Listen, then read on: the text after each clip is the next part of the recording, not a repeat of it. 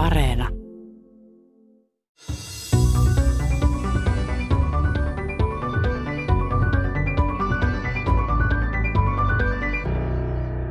Jos antibioottiresistenssi yleistyy, niin palataan aikaan ennen antibiootteja ja kuollaan haavatulehduksiin, keuhkokuumeeseen ja muihin bakteeriinfektioihin.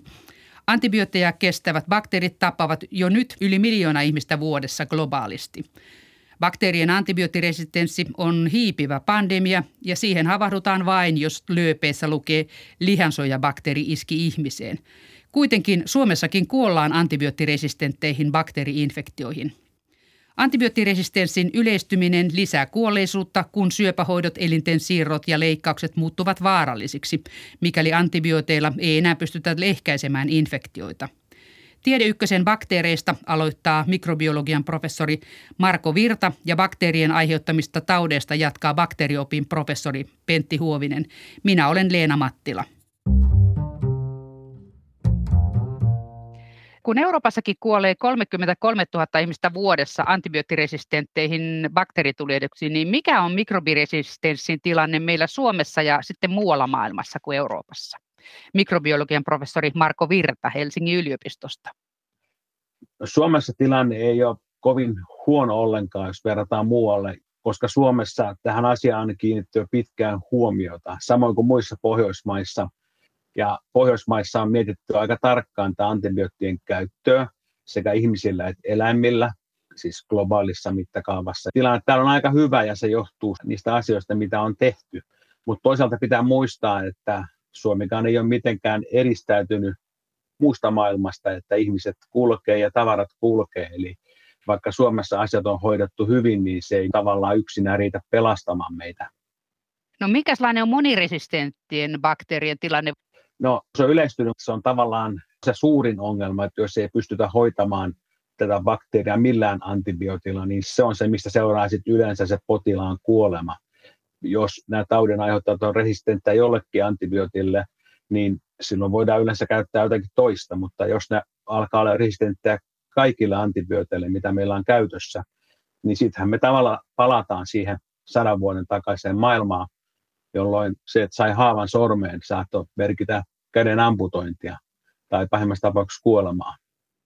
Onko siitä tietoa, että kuinka helposti tai nopeasti bakteerit sitten pystyy kehittämään tämmöisen antibioottiresistenssin?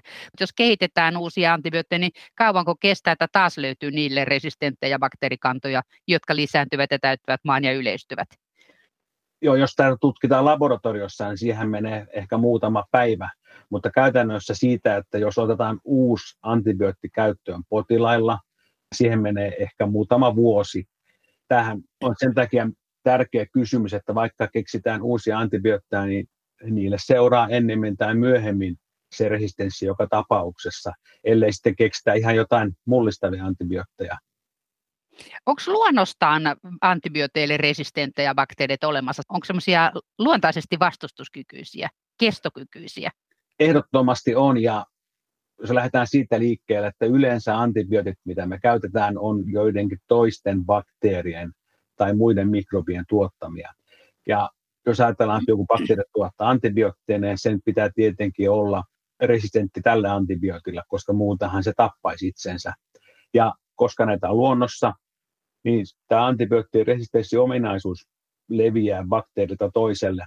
Tämä on ihan normaali osa bakteerien evoluutiota, että eri bakteerilajin solut vaihtaa geenejä keskenään.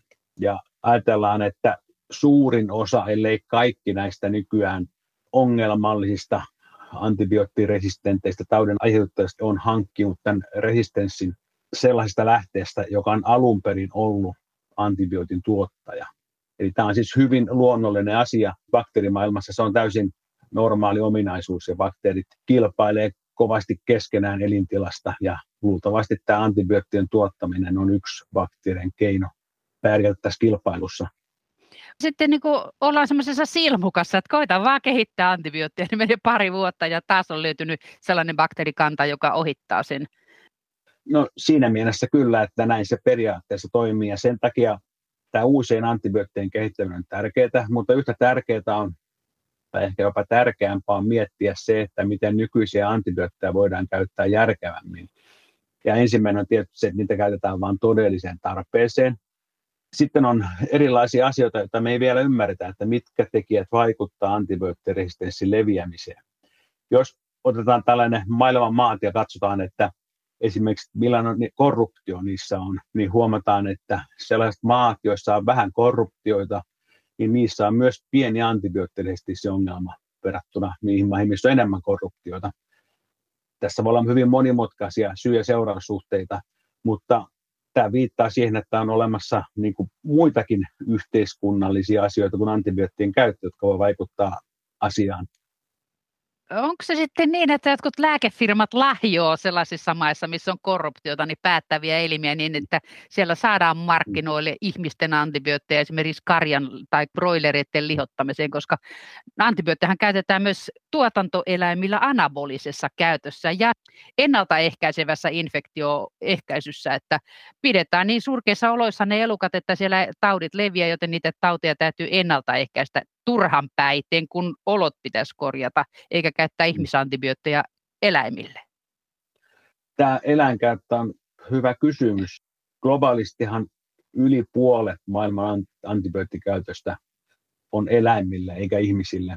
Mutta tässä paljon vaikuttaa esimerkiksi Kiina, jossa tämä eläinkäyttö on hyvin yleistä. Ja tätä antibioottia käytetään tavallaan korvaamaan eläinten huonot olosuhteet. Se, että eläimiä on liikaa liian tiiviisti, hygienia on huonoa, ja silloin nämä antibiootit saa aikaan sen, että eläimet kasvaa nopeammin. Se, että minkälainen, pitääkö olla korruptiota, siitä mä en ole varma, että saattaa olla, että poliittisilla päätteillä maissa, jossa eläimille käytetään paljon antibiootteja, saattaa olla, että ihan niin kuin luontaisesti päättäjien ja lääketeollisuuden intressit on yhteisiä, että ei tiedä tarviiko siinä edes korruptiota. Yksi rakenteellinen ongelma on se, että Suomessahan me tiedetään, että jos, jos lääkäri määrää reseptilääkkeen tai eläinlääkäri, hän ei saa siitä mitään taloudellista hyötyä. Lääke haetaan sitä apteekista, joka myy reseptilääkkeistä, nehän ei ole niin kuin valtavan suuri bisnes myöskään apteekeille. Mutta tämä on hyvin harvinainen tapa järjestää asiat maailmalla, että monesti lääkärit ja eläinlääkärit myy myös lääkkeet jolloin niillä on taloudellinen kannustin määrätä esimerkiksi antibiootteja ja muitakin lääkkeitä. Ja tämä on niin erityisesti antibioottien kannalta iso ongelma, koska niitä pitäisi käyttää vain oikeaan tai ehkä jopa äärimmäiseen tarpeeseen. Missä muualla kuin Suomessa, onko se niin pohjoismainen tapa tämä, että lääkärit eivät saa ja eläinlääkärit ei saa siitä myyntivoittoa, jos määräävät reseptilääkkeitä? Pohjoismaat on ainakin tällainen en ole ihan varma, että miten tämä menee että maittain esimerkiksi EU-ssa, mutta EU-ssa on kyllä maita, jossa eläinlääkärit ja lääkärit myy myös lääkkeet. Mutta en mä halua nyt nimetä mitään maita, koska pointtina oli se, että suurin osa maailman maista toimii just näin. Siis että ne saa provikoita myy- joo, tai joo, voittoa kyllä, siitä lääkkeestä. Kyllä. Se on ihan järjetön systeemi sä oot puhunut myöskin tämmöisestä asioista kuin vertikaalinen ja horisontaalinen mikrobievoluutio. Mitä ne on niin kuin pystysuunnassa ja vaakasuunnassa? Miten evoluutio menee jokin määrättyihin suuntiin, Marko Virva? Tavallaan se ei menekään mihinkään suuntaan. Evoluutiohan jos sinänsä suuntaa, ellei jotain olemassa jotakin valintapainetta. Jos ajatellaan antibioottien tapausta, niin antibioottien läsnäolo bakteerin kasvuympäristössä – saa aikaan sen, että vaan ne bakteerit, jotka on resistenttejä sillä antibiootilla, niin vaan ne kasvaa. Ja muut ei pärjää kilpailussa ja kuolee sitten vähitellen pois. Bakteerit voi tulla resistentiksi periaatteessa kahdella tavalla. Yksi on se, että bakteereissa syntyy aina mutaatioita, kun ne jakaantuu. Ja sitten jos syntyy sellainen mutaatio, joka saa aikaan antibioottiresistenssi, niin sitten tämä bakteeri pärjää. Tämä on sitä vertikaalista evoluutiota. Horisontaalinen evoluutio on sitten sellainen, että jos tämä mutaatio, joka on johtanut sellaiseen ominaisuuteen, että bakteeri pystyy kasvamaan antibioottien kanssa, jos se bakteeri siirtää tämän ominaisuuden jollekin toiselle bakteerille, niin silloin se tavallaan leviää horisontaalisesti se ominaisuus.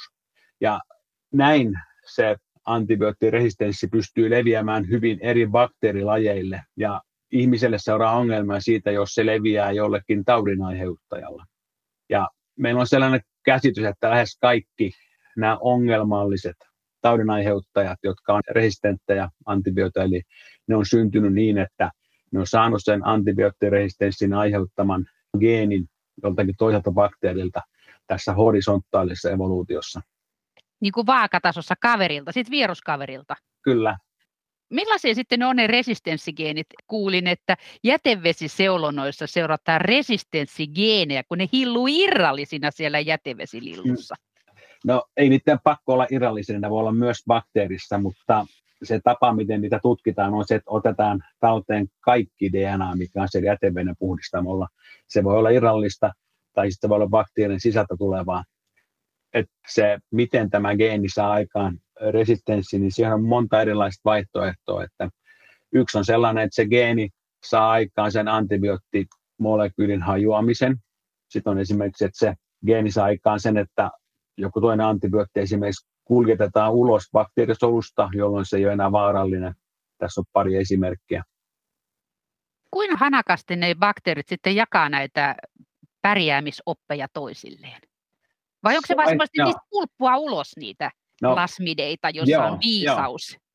On erilaisia vaihtoehtoja. Yksi on sellainen, mitä kutsutaan bakteerien seksiksi, eli bakteerit oikeasti muodostaa sellaisen yhteyden kahden solun välillä, ja toinen bakteeri siirtää just sen plasmidin siihen toiseen bakteeriin.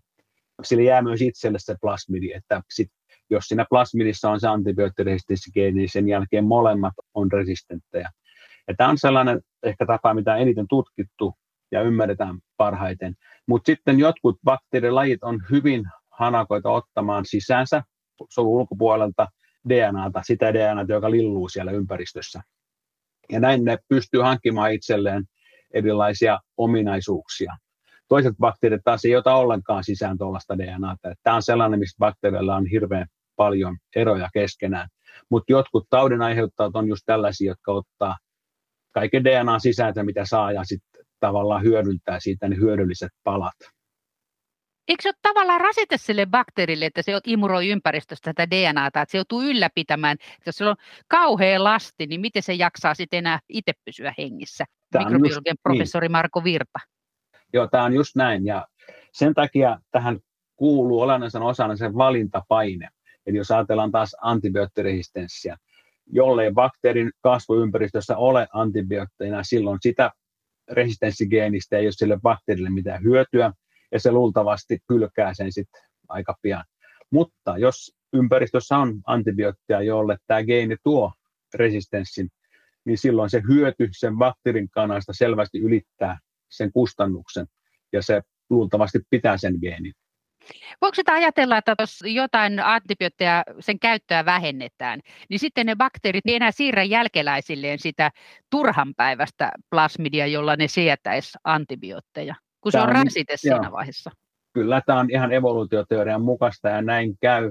Laboratoriokokeissa näin käy usein aika nopeastikin, mutta sitten jos seurataan tosielämässä, että jonkun antibiootin käyttöä taudin hoidossa on vaikka vähennetty tai lopetettu kokonaan, niin silloin se resistenssi häipyy, se häipyy paljon hitaammin kuin se on aikanaan ilmestynyt.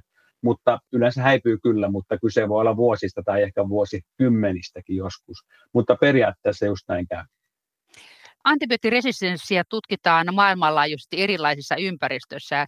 Sun porukalla on kohteena Euroopan lisäksi myös Afrikka ja Aasia, eli yli puolet maailman väestöstä, niin miltä maailma näyttää bakteerien evoluution kannalta, että missä on kovimmat karaistumispaineet ja parhaat ympäristöolot ja elinolot sille resistenssin kehittämiselle? Ensimmäiseksi sellainen, missä on paljon ihmisiä pienessä tilassa ja sanitaatio, että vesihuolto on järjestetty huonosti tai ei ollenkaan. Eli nämä kaksi asiaa lisää huomattavasti tämän resistenssin kehittymisen todennäköisyyttä. Tämä ihmismäärä myöskin luultavasti käyttää sitten antibiootteja enemmän kuin sellainen ihmismäärä, joka ei ole niin kauhean tiiviisti pakkautunut. Eli nämä on ne syyt, miksi Afrikka ja Aasia on pahimmassa pulassa tämän antibioottiresistenssin kanssa nyt ja tulevaisuudessa. Ja sen takia ne on myös järkevämpiä tutkimuskohteita. Ja ne on myös meidän arkielämän kannalta relevantteja, koska suomalaiset on kovia matkustamaan ja on tottunut siihen, että vaikka saakin jonkun taudin, niin sit se voidaan hoitaa antibiootilla viimeistään kotimaassa. tiedetäänkö sitä, että mistä se johtuu, että tähän asiaan ei puututa, koska sehän kalahtaa siellä paikan päällä omienkin kansalaisten nilkkaan, että ne kuolee tavallisiin ripulitauteihin tai mihin hyvänsä kuumetauteihin, jos on bakteerin aiheuttama infektio, kun ei lääkkeet pure, niin sehän olisi päättäjille järkevämpää yrittää pitää porukkansa hengissä. Näinhän se on, mutta tämä on niin kuin, tavallaan tällainen vähän niin kuin yhteisvaan ongelma tämä, että yksilön kannalta usein on järkevä käyttää antibiootteja sellaisessakin tilanteessa, missä ehkä yhteisön kannalta kannattaisi vain sairastaa vähän aikaa ja parantua sitten. Mutta ihmiset ei ole välttämättä kovin hyviä uhrautumaan yhteiseksi hyväksi. Ja politiikka, jos äänestetään, jos on demokratiaa, niin on hyvin vaikea myydä ajatusta, että meidän pitäisi olla käyttämättä antibiootteja, jos ihmiset kuolee tartuntatauteihin. Sitten on myös niin, että sellaisissa maissa, köyhimmissä maissa ongelma on myös se, että ihmiset ei saa antibiootteja, vaikka tarvitsisi. Et, ja sitten tämä eläinkasvatushan on ehkä vähän sellainen, haluaisin sanoa pelottava, mutta Aasiassa on siirrytty tällaiseen teolliseen eläinkasvatukseen, joka perustuu jossakin määrin antibioottien käytöllä. Ja Afrikassa on viitteitä, että ainakin joissakin Afrikan maissa ollaan tekemässä sama. Että tämähän aiheuttaa myös suuria haasteita. Siitähän oli ongelmia jossain vaiheessa Suomessakin, kun joku eteläsuomalainen suurehko kaupunki oli tilannut Taimaasta koululaiskäyttöön, kilpailuttanut halvimman mahdollisen kanasuikalle kauppia. Eli se oli taimaalainen antibioottibroileria myyvä putiikki. Siitähän nousi älämölö, että Suomeenkin ostetaan sitä antibioottilihaa. Että miksi sitä ei pistetä EU-alueella tuontikieltoon, koska siihen kuolee nyt jo 33 000 ihmistä vuodessa EU-alueella. Niin sehän olisi kansalaisten suojelemista täällä, missä pitäisi olla niin kuin demokratia ja koulutus kohillaan. Se on aivan näin, mutta EUhan mielellään ulkoistaa tällaiset ongelmat. Ja EUssahan on moni asia tiukasti säädelty yksi asia, mikä on ulkoistettu, on just antibioottien se varsinaisen lääkeaineen tuotanto, niin kuin monen muunkin lääkeaineen tuotanto. Et ne on ulkoistettu ehkä nykyään Aasiaan tulevaisuudessa, ehkä myös Afrikkaan, jossa nämä tehtaat sitten ei puhdista jätevesiään sillä tavalla, kun niiden pitäisi puhdistaa ne Euroopassa. Kiinassa olen tietoinen yhdestä lääketehtaasta, jolla on täysin ajanmukainen jäteveden puhdistamo, mutta se ei ole käytössä, koska sen käyttäminen saisi aikaan sen, että he ei pärjää kilpailussa, joka perustuu pelkästään hintaan. Ja yksi niin kuin tavallaan, miten suomalaiset osallistuu tähän, on, on myös tämä sinänsä hieno asia, tämä, että Kelakorvaus annetaan aina halvimmasta lääkkeestä. Mutta jos se tuotetaan sellaisessa maassa, jossa ei noudata ympäristönormeja eikä välttämättä muitakaan normeja, niin silloin se halvin lääke saa tavallaan niin kuin aiheettoman kilpailuedun samalla tavalla kuin tämä mainitsemas antibioottibroileri saa aiheettoman kilpailuedun, että se kilpailu ei ole silloin reilua. Silloin EU-ssa toimivat vastuulliset toimijat ei voi pärjätä kilpailussa, jos ainoa kriteeri on hinta. Mutta tämä sama pätee sekä lihantuotantoon että tähän lääkkeiden tuotantoon. Miksi EU-alueella, jossa itsellä on tiukat normit, niin ei katsota elinkaarta niistä tavaroista, mitä tänne alueelle saa tuoda, että onko se antibioottilihaa tuhotusta sademetsästä Etelä-Amerikasta tai Aasiasta, antibioottibroileria tai sitten lääkkeet jostain sellaisesta tehtaasta, joka laskee ympäristöönsä jotain antibioottijätevesiä. Niin sehän pitäisi, täältä päästään, se pitäisi jarruttaa, että sellaisia ei saa tuoda tälle alueelle näin sitä helposti ajattelisi, että ei ole mulle ihan selvä, miksi näin on. Tässä meidän nyt tänä vuonna aloittaneessa monitieteisessä antibioottiresistenssin tutkimuksen huippuyksikössähän on mukana myös yhteiskuntatieteilijöitä, joiden tarkoitus on yhdessä meidän enemmän biologien kanssa miettiä myös tällaisia asioita. Ja maailmalla on muitakin muutamia monitieteisiä yksiköitä, jotka miettii esimerkiksi antibioottiresistenssin ongelmaa kokonaisuutena. Kun tämä One Health eli yhteinen terveys tarkoittaa sitä, että ympäristön kaikkien eliöiden ja ihmisten terveys on saman tippaleivän eri lonkeroita, ja ne on monessa kohtaa kontaktissa toistensa kanssa. Ja se on jo havaittu, että esimerkiksi tämä, että haetaan lepakkoja toritiskille, lepakoraatoja ja niin poispäin, jotta se aina potkaisee takaisin. Niin miksi tämä ei niin näy missään täällä länsimaissa, missä tiedetään se, että juttu on näin, ja täällä pitäisi olla jotain demokratiaa enemmän ja korruptiota vähemmän, niin miksi ei tätä solmua avata, että katsottaisiin, että tähän johtuu tuosta ja nyt se loppuu? Sen verran mä ymmärtänyt tästä tieteen vaikutuksesta päätöksentekoon, että se tiedon lisääminen ei yksinään riitä. Ja myös se, että poliittiset päättäjät mielellään käyttää tiedettä päätöksenteossa silloin, kun se palvelee heidän omaa näkemystä. Että tiede kelpaa vaan silloin, kun se sopii siihen, mitä halutaan tehdä. Mutta Pohjoismaat on hyvä esimerkki siitä, että on mahdollista tehdä asiat eri tavalla. On mahdollista käyttää eläimillä antibiootteja hyvin vastuullisesti. Tosin Pohjoismaissakin se on vaatimus lainsäädännön, että kun se on lainsäädännöstä tullut. Pohjoismaissahan käytetään myös ihmisillä antibiootteja hyvin vastuullisesti ja monessa maassa, vaikka Intiassa on tutkittu sitä, että hyvä lääkäri on sellainen, joka antaa paljon lääkkeitä. Ja jos lääkäri ei anna paljon lääkkeitä, mennään toiselle lääkärille. Ihmisten pitäisi ymmärtää, mikä on virustaudin ja bakteeritaudin ero ja globaalisti. Ihmisillä ei ole tätä tietoa, koska heillä on puutteellinen koulutus. Ainakin Aasiassa ja osittain Afrikassakin on ongelmana se, että ne antibiootit on fuskulääkkeitä, että niissä on liian laimea pitoisuus. Eli ne justissa jalostaa näitä bakteereita. Pikkusilla annoksilla totutetaan ihan kuin alkoholin sietokyky, niin niillä tämä antibiootin sietokyky, se sen kun paranee, kun sieltä aina karsiutuu pois ne heikot, jotka ei kestä ja jäljelle jää vaan ne, mitkä kestää sitä antibioottia. Sitten loppujen lopuksi, kun sä saat normaali vahvuisena sen lääkkeen, niin se korvaansa lotkauta se mikrobi siihen. Kyllä, tämä on aivan totta. Tämä lääkeväärennökset on iso ongelma maailmalla ja antibioottien tapauksessa se johtaa sen lisäksi, että tautia ei tule hoidettua asianmukaisesti, se johtaa myös tähän ongelmaan just niin kuin kuvailit.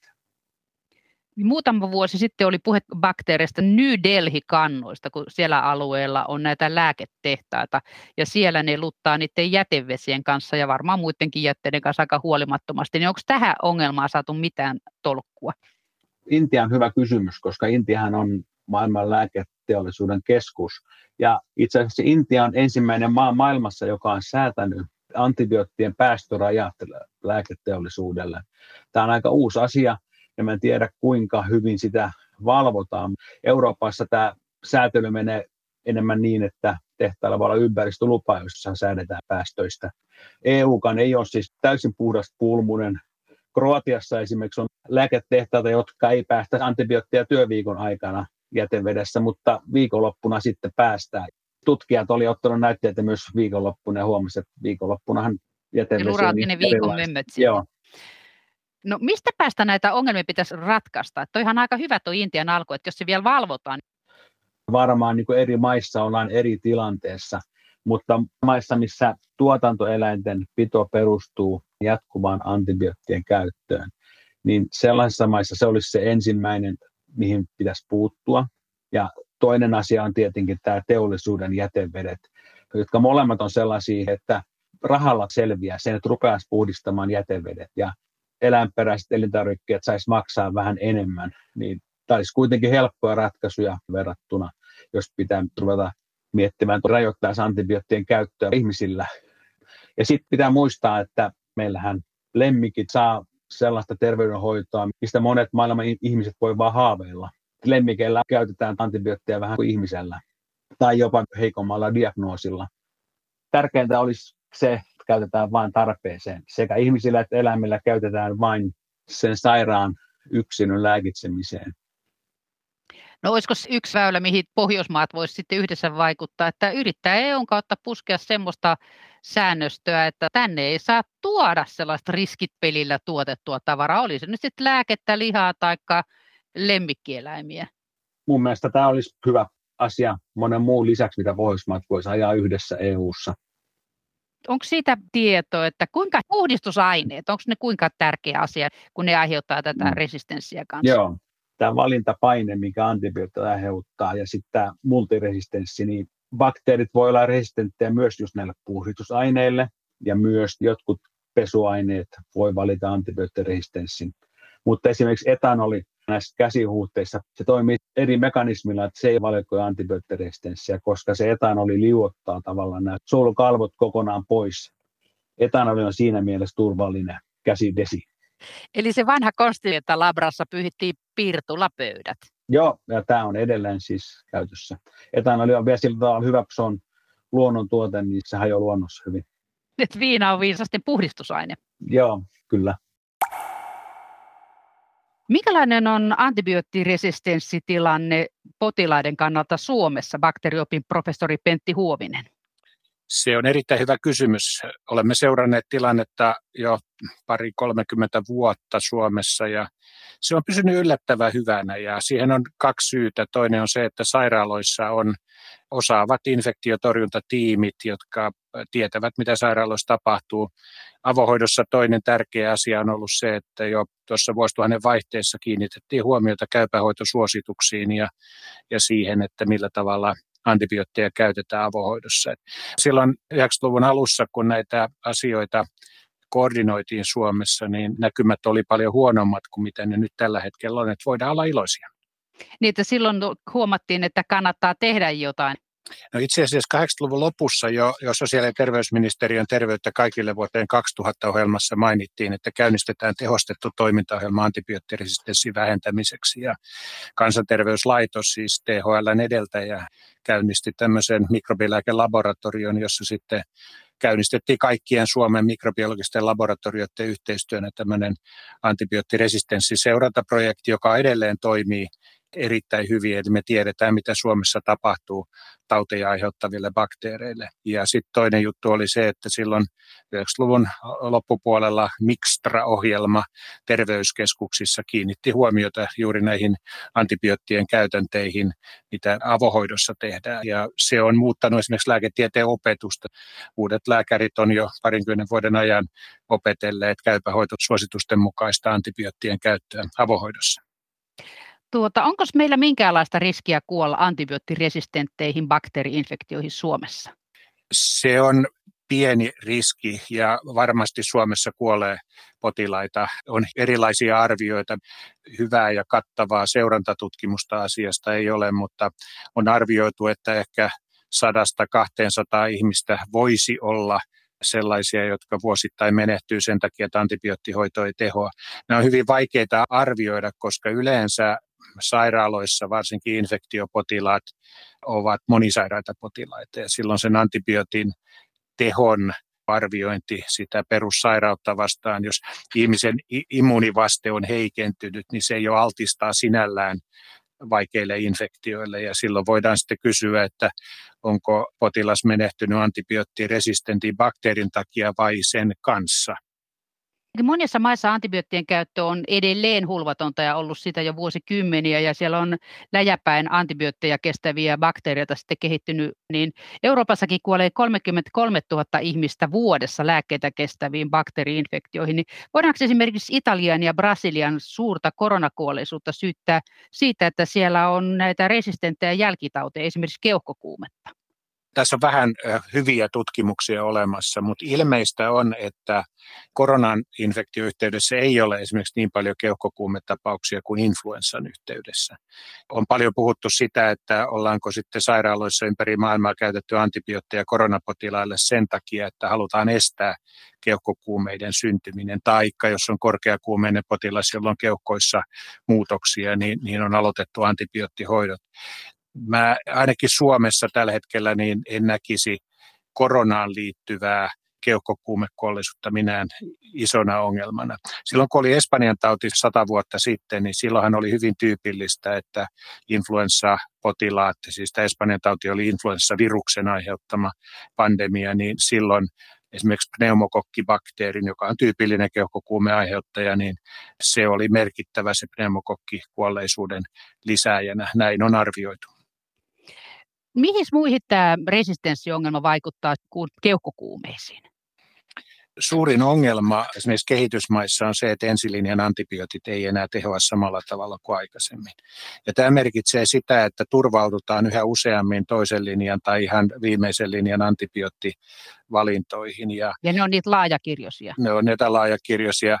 Se laajakirjoisuus ja kapeakirjoisuus on vähän semmoinen juttu, että vaikka tavallinen penisilliini on periaatteessa kapeakirjoinen, niin esimerkiksi kun me ollaan tutkittu ihmisen bakteeristoa, koska jokainen meistä kantaa puolitoista kiloa hyviä bakteereita itsessään, niin jo yksi penisiliinikuuri on riittävän laajakirjoinen aiheuttamaan tuhoa tässä omassa bakteeristossa.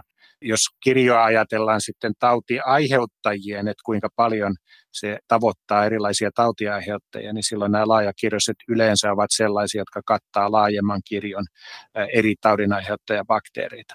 Mutta jos ajatellaan tätä kehitysmaiden tilannetta, niin siellä kun ensilinjan lääkkeet on oikeastaan sellaisia, joita on saatavilla ja näitä toisen linjan ja kolmannen linjan lääkkeitä on vähemmän saatavilla, niin, niin silloin tämmöisiin vakaviin infektioihin kuolleisuus nousee korkeammaksi. Ja nyt sitten viimeiset arviot koko maailman tasolla on, että erityisesti antibioottiresistenssistä johtuvia kuolemia maailmassa on 1,2 miljoonaa vuosittain. Siellä on toinen luku 5 miljoonaa, jotka käsittää siis potilaita, jotka kuolevat resistentin bakteerin kanssa, mutta se, että 1,2 miljoonaa näyttäisi olevan se ehkä parempi luku arvioitaisiin tätä asiaa. Tämä 33 000 Euroopassa merkitsee sitä, että meillä nyt tilanne on kuitenkin kohtuullisen hyvin. Onhan Euroopan alueella 500 miljoonaa asukasta. No miten tämä tilanne on päästetty tähän ja missä muissa hoidoissa se vaikuttaa, että on antibioottiresistenttejä bakteereja?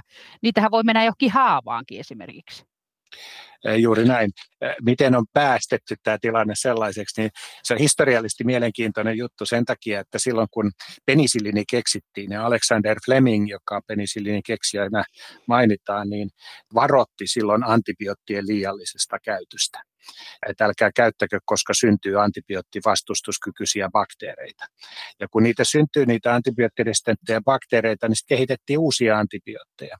Ja kun uusia antibiootteja kehitettiin, niin niitä tietysti käytettiin. Ja kun tullaan tuonne 70-luvulle, niin silloin oli uusia antibiootteja kehitetty niin paljon, että Yhdysvaltain Surgeon General, eli tämä korkein lääkintäviranomainen, sanoi senaatin kuulemisessa, että nyt infektiotautien kirja voidaan sulkea, koska meillä on niin hienot antibiootit.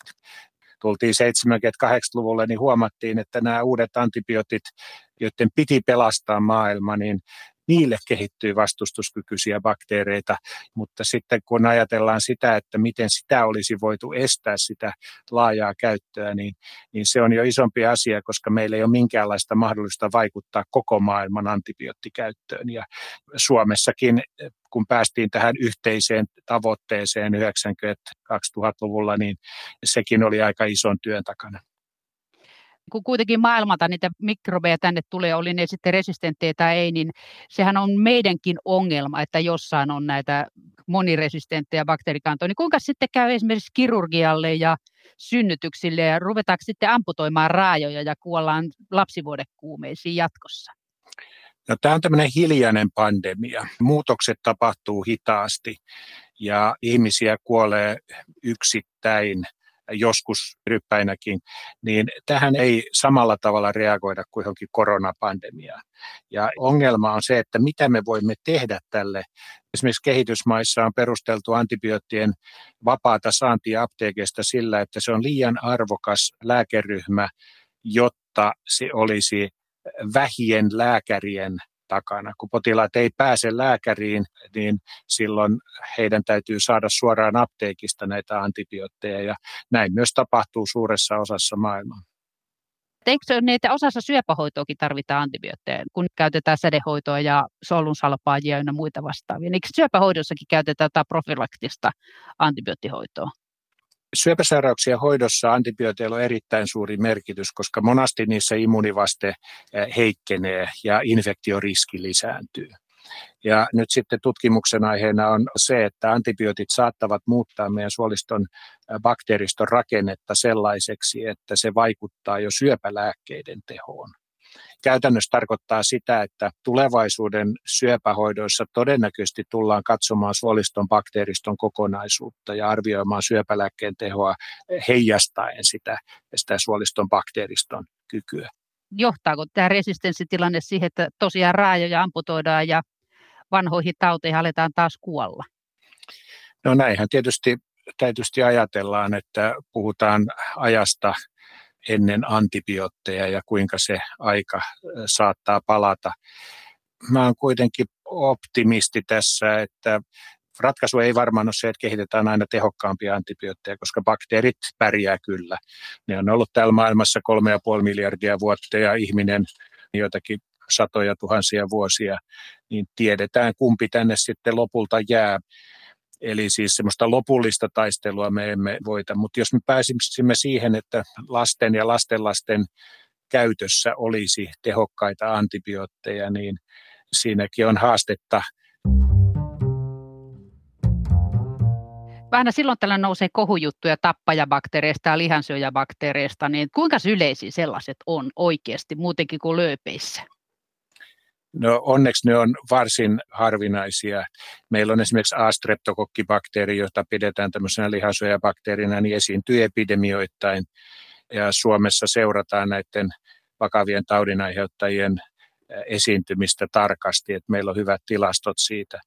Se ei oikeastaan liity antibioottiresistenssiin. Että nyt onneksi on sellainen tilanne, että bakteerien, jotka aiheuttaa tauteja, niin niiden taudinaiheutamiskyky ei ole onneksi liittynyt antibioottiresistenssiin. Eli meillä on ilman antibioottiresistenssiäkin näitä tappajabakteereita, mutta niin kuin sanottu, suomalaisen yhteiskunnan hygieniataso ja varsinkin korona-aikana me ollaan opittu taas uusia asioita, niin uskoisin, että niiden kanssa nyt kutakuinkin pärjätään. Sitten jos kaivetaan naftaliinista niitä vanhoja tauteja, niin kuin tuberkuloosi ja ruttobakteerit, niin nehän hilluu ihmisten seurana aina silloin sun tällöin ja tuberkuloosi ihan jatkuvastikin, niin niistäkin on kehittynyt tai valintajalostunut lääkitystä kestäviä kantoja, niin sitten jos ne rupeaa moniresistenteiksi, kaikkia antibiootteja kestäväksi, niin miten niiden kanssa sitten pärjätään? Perustetaanko taas keuhkotautiparantoloita ja leprasairaaloita? Bakteriopin professori Pentti Huovinen Turun yliopistosta. Siellä on Seilinsaari lähellä. No entinen joo. leprasairaala. Kyllä. Jos puhutaan esimerkiksi rutosta, niin vuosittain maailman terveysjärjestön tilastojen mukaan niitä on jotakin tuhansia kappaleita, eli ruttobakteeria esiintyy edelleen. Antibiooteille resistenttiä taudinmuotoa on myös, mutta onneksi ne on pystytty pitämään kurissa, että rutto ei ole päässyt bakteerina leviämään laajemmalle. Tuberkuloosi osalta ongelma on suurempi, erityisesti sosiaalinen epätasa-arvo ja huonossa asemassa olevat ihmiset, ahtaat asumisolot, huono ravitsemustilanne ja niin edelleen. Ne on kaikki tekijöitä, jotka lisää tuberkuloosin leviämistä. Ja tuberkuloosissa erityisesti on näitä moniresistenttejä bakteereita ollut. Suomessa niitä on ollut varsin vähän, mutta jos puhutaan suurista kaupungeista ja niiden tämmöistä slummialueista, niin niissä tuberkuloosia esiintyy runsaasti ja se on jatkuva huoli tällä hetkellä ja voisi sanoa, että se on jopa lisääntyvä huoli koko ajan. Eikö sitä resistenttiä tuberkuloosia löydy tuosta lähialueelta rajan takaa ja sitten itäosissa Viroa oli kanssa ainakin aikaisemmin sitä venäläispohjaisella väestöllä oli tätä resistenttiä tuberkuloosia? No sanotaan jo parikymmentä vuotta sitten tähän kiinnitettiin huomiota ja suomalaiset oli aktiivisesti mukana torjumassa Venäjän puolella rajaa tätä resistenttiä tuberkuloosia.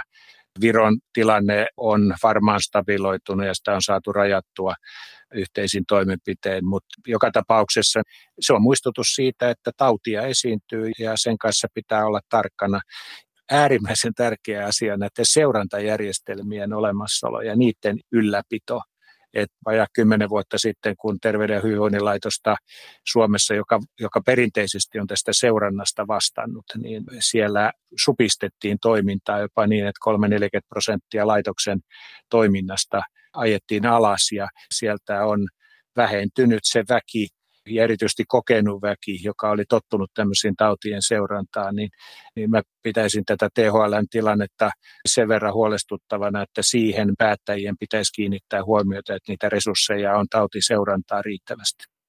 Niin ainakin luulisi, että nyt tämä korona ja sitten on tässä ollut monta muutakin epidemiaa, mitkä on laajentuneet pandemiaksi, on ollut ainakin se uhka, niin pitäisi niin älyttää, että siitä pitäisi olla varautunut. Juuri näin. Meillä on resistenssin torjunnasta hyvä sosiaali- ja terveysministeriön työryhmän mietintö, mutta on nyt 30 vuoden aikana istunut kymmenissä erilaisissa työryhmissä pohtimassa antibioottiresistenssitorjuntaa, niin ongelma on, että ne mietinnöt ja julkilausumat tahtoo jäädä mietinnöiksi ja julkilausumiksi. Mappiin. Maailmalla kuitenkin tällä hetkellä on aika paljon aktiviteettia tämän antibioottiresistenssin osalta WHO ja eri valtioiden toimesta. Mä toivoisin Suomessa, että nimenomaan tämä sosiaali- ja terveysministeriön mietintö otettaisiin nyt tarkkailuun ja sitä seurattaisiin ja sitten pyrittäisiin toteuttamaan sitä hyvin tehtyä suunnitelmaa. Mistä tuommoisista merkittävimmistä bakteeritaudeista on nyt jo maailmalla tarjolla näitä antibiootteja kestäviä tautikantoja, professori Pentti Huovinen? Yhdysvalloissa on sikäläinen kansanterveyslaitos CDC tehnyt erinomaisen luokittelun näistä, jotka on hyvin ajankohtaisia ongelmia, sitten on vakavia ongelmia, sitten on semmoisia, joihin pitää kiinnittää huomiota. Ja niillä listoilla on 230 eri bakteeria, eli kysymys ei ole mistään pienestä määrästä bakteereita. Ja ehkä pahin on se, että niissä on ne tavallisimmat taudinaiheuttajat ja yleisimmät taudinaiheuttajat tällä listalla. Ja sen takia sitten tämä koskee niin kuin oikeastaan koko meidän infektiobakteeritautien kirjoa, tämä resistenssiongelma. Miten sieltä olisi pari malliesimerkkiä? No siellä on suoliston koliformiset bakteerit, eh, Escherichia coli, Klebsiella pneumoniae, jotka on tyypillisiä verenmyrkytyksen aiheuttajia. Ja niiden resistenssi kolmannen polven kefalosporineille ja sitten näille uusimmille karbapenemia-antibiooteille. Ja tämä on laskettu vakavaksi, erittäin vakavaksi ongelmaksi. Toinen mielenkiintoinen asia, joka ei varsinaisesti ole resistentti bakteeri, mutta johtuu antibioottien käytöstä, on Clostridium difficile, eli vaikea Clostridium, joka aiheuttaa antibioottiripulin. Ja mitä enemmän antibiootteja käytetään, erityisesti tiettyjä antibiootteja, niin tämä antibioottiripulin aiheuttaja leviää ja se on levinnyt tietysti sairaaloissa ja se on hyvin vaikea sen torjunta siellä. Ja sitten myös avohoidossa tämä Clostridium difficile on hyvinkin mahdollinen taudinaiheuttaja. No siihen on sitten keksitty tämä ulosteen siirto, jossa me päästään sitten oikeastaan tähän niin kuin ihmisen mikrobistoon ja, ja sen ylläpitoon, joka on itse asiassa tärkeää. Jos sinä ja minä käytämme antibiootteja, niin okei, resistentit bakteerit on vaikea ongelma, jonka takia meidän ei pitäisi turhaan käyttää antibiootteja. Mutta toinen on se, että joka ikinen kuuri, on se sitten penisiliinikuuri tai mikä vaan, tuhoaa meidän omia bakteereita, jotka vaikuttaa meidän terveydentilaan ja se on sitten niin kuin oma juttunsa. Mutta sitten jos se infektio onkin keuhkoissa tai jossain haavassa, niin onko siihen mitään vastaavaa tämmöistä, kun ulosteen siirto nyt ei käy muuta kuin suolistopuolella? No näin on, että, tietysti paikallishoidot on haavainfektioissa mahdollisia, mutta silloin kun ne on vakavia infektioita, niin, niin silloin keinot oikeastaan loppuu. Että jos me ajatellaan infektioiden torjuntaa, niin hyvä hygienia, erityisesti sairaaloissa on tärkeä asia, miksei tietysti maavohoidossakin. Sitten on immunisointi eli rokotukset ja valitettavasti bakteeripuolella meillä on erittäin vähän rokotuksia sen takia, että meidän immunivaste on sopeutunut elämään näiden bakteerien kanssa. Ja ne taudinaiheuttajat on niin läheistä sukua meidän omille bakteereille tai on niitä omia bakteereita, niin immunivaste ei kehitä niille, ei pysty torjumaan niitä. Ja sitten meillä on tietysti antibiootit, joka on ainoa tämmöinen hoitokeino. Ja tällä hetkellä me odotamme tietysti uusia hoitokeinoja. Tällä hetkellä Suomessakin tehdään tutkimustyötä bakteriofaageista, jotka on näitä bakteerien viruksia, että voitaisiko niitä käyttää hoidossa. Mutta vaikka mä toivon, että ne faagit tulisi hoitoarsenaaliin hyvinkin pian, niin niistä ei ole samanlaiseksi lääkkeeksi kuin normaalit antibiootit joita me paljon käytämme. Niin eikö ne pidä aina keitellä sitä kyseistä potilasta ja kyseisen potilaan infektiota varten, että niitä ei ole apteekihyllyllä, että tuosta tähän vaivaan? Jo 20-luvulla antibioottiaikaa oli käytössä tämmöisiä bakteriofaagikoktaileja, L'Oreal-niminen yhtiö, joka nykyään tunnetaan muista tuotteistaan, niin valmisti muun muassa stafylolysaattia, joka oli tämmöisten stafylokokki-infektioiden hoitoon, ja kololysaatti, joka on siis suolistolysaatti, eli siellä oli semmoisia suolistotautien aiheuttajabakteereihin kohdistuvia bakteriofaageja. Niistä jäi aika lailla huonosti tai ei ollenkaan tieteellistä tutkimusnäyttöä, ja sen takia se on pikkusen ongelmallinen asia, että sen takia me joudutaan käynnistämään uudestaan uudestaan nämä järjestelmät. Mutta jos ajatellaan bakteriofaagia niin kuin parhaimmillaan, niin hyvin resistenttien bakteerien aiheuttamissa vakavissa infektioissa bakteriofaagihoidolla ainakin koeläinpuolella ja nyt sitten myös ihmispuolella on osoitettu lupaavia tuloksia. Muutamia vuosia sitten, se oli ennen koronaa, niin professori Kanteleen ryhmä tutki Intiasta palanneiden matkailijoiden ulosten näyttöä niin lähtiessä ja palatessa ja havaittiin, että antibioottiresistenttiä tavaraa sieltä tuli, oli se ihminen tänne tullessaan terve tai sairas, niin kantajia ne oli melkein kaikki. Niin mikä tässä oli tutkimuksen opetus? No opetus on se, että aina kun me menemme toisiin maihin, niin pitää muistaa, että niissä maissa on ihan oma bakteeristonsa siinä yhteisössä ihmisissä joka puolella. Ja kun on kysymys lämpimistä maista ja sellaisista maista, joissa antibiootteja saa ostaa vapaasti, niin tämä resistenssitilanne on täysin toisenlainen kuin meillä. Eli me olemme käveleviä bakteerien elatusalustoja ja kun menemme toiseen maahan, niin me kolonisoidumme, eli ne bakteerit tulevat meihin ja sitten kun me tulemme tänne, niin se aiheuttaa riskin. Tämä on dramaattinen tämä kantelee tutkimusryhmän tulokset, joka osoitti, että jos saa antibioottia ulkomailla tai saa turistiripulin, niin silloin näitä resistenttejä bakteereja on enemmän. Mutta mä muistuttaisin vielä yhdestä kymmenen vuotta sitten tehdystä tutkimuksesta, joka julkaistiin Lancet tiedelehdessä, jossa havaittiin, että Britanniassa levisi tämmöiset karbapenemeille näille viimeisen linjan lääkkeelle resistentit bakteerit Britannian sairaaloissa ruvettiin tutkimaan, mikä näille potilaille oli yhteistä, niin he olivat olleet kauneusleikkauksissa Intiassa. Siellä on erittäin hyvät klinikat, erittäin taitavat operatöörit ja, ja kaikki piti mennä ihan hyvin, mutta sitten se bakteeristo, joka siellä on, niin aiheutti sitten sen, että pienelle osalle potilaista tuli näitä antibiooteille vastustuskykyisten bakteeriaiheuttamia infektioita, jotka potilaat toivat sitten Britanniaan. Ja tämä on niin kuin vaikea kysymys, joka osoittaa, että bakteerit ei tunne rajoja. Ja se kannattaa meidän aina muistaa, kun lähdemme muualle, niin erityisesti antibiootin syönti siellä ulkomailla on selkeä riski sille, että omat herkät bakteerit kuolee ja ne korvautuu sillä, mitä me saamme sieltä ulkopuolelta. Ja me saatamme pitkään olla näiden antibioottiresistenttien bakteerien kantajia. Kun omat mikrobit tapat, niin kuinka se kestää, että sä oot niinku kehittänyt vastaavan määrän ulkopuolista roinaa tuliaisiksi tullessasi? No Voihan se kotonakin käydä. Sehän on dramaattinen tämmöinen logaritminen bakteerien väheneminen, kun syöt antibioottia. Eli se kyllä täyttyy sitten nopeasti ja se on muutamista päivistä kysymys. Että bakteerit jakautuu sen verran nopeasti ja kun niille tulee elintilaa, niin kyllä ne ottaa paikkansa ihmisessä. Mutta ehkä tärkeämpää tässä on nyt tämän asian tiedostaminen ja erityisesti tämän alueen tutkimuksen ja myös seurantajärjestelmien ajantasaistaminen ja pitäminen ajantasalla niin on tärkeää. Mun pelkoni resistenttien bakteerien osalta, että ne bakteerit, että ne ei sitten lähde meistä pois. Korona paranee. Korona ei jää meihin. Meillä on rokotteet koronaa vastaan. Meillä on jo viruslääkkeitä koronaa vastaan. Mutta se, että jos meillä ei ole lääkkeitä näiden bakteerien tuhoamiseksi, niin se on ehkä paljon pelottavampi kuva Tämä on vakava asia ja se pitää ottaa vakavasti. Ehkä sellainen pieni juttu, joka kannattaa muistaa näistä tutkimuksista, joita vessanpöntön kannen sulkeminen aiheuttaa. Että voitte kokeilla sitä kotona. Pumpatkaa vessapönttö ja pistäkää siihen renkaan tasolle käsi, niin tunnette kuinka sieltä tulee valtava määrä aerosolia. Ja siellä on itse asiassa meidän nämä kaikki ulosteperäiset bakteerit. Ja nyt näiden tutkimusten mukaan, että se aerosoli leviää useiden metrien päähän joka kerta, kun me pumppaamme vessan. Ja mä miettinyt, että miksi se kansi siinä vessassa on, niin, niin eikö se nyt sitten voi laittaa kiinni? on sanottu, että jos hammasharja on lavuorireunalla, ja, niin sieltä sitten ulosteperäiset bakteerit. Pilvi. Joo, ja ensimmäisiä viitteitä on, että myös resistentit bakteerit leviäisivät tällä tavalla. Eli niin ehkä tämä vessahygienia tulee olemaan tulevaisuudessa semmoinen merkittävä kehityskohde. Niin sinne ei kannata ottaa sitä aerosolikylpyä vessanpöntöstä. No varsinkin kun kansi on olemassa ja se Joo. ei vaadi mitään muuta kuin sen sulkemisen, niin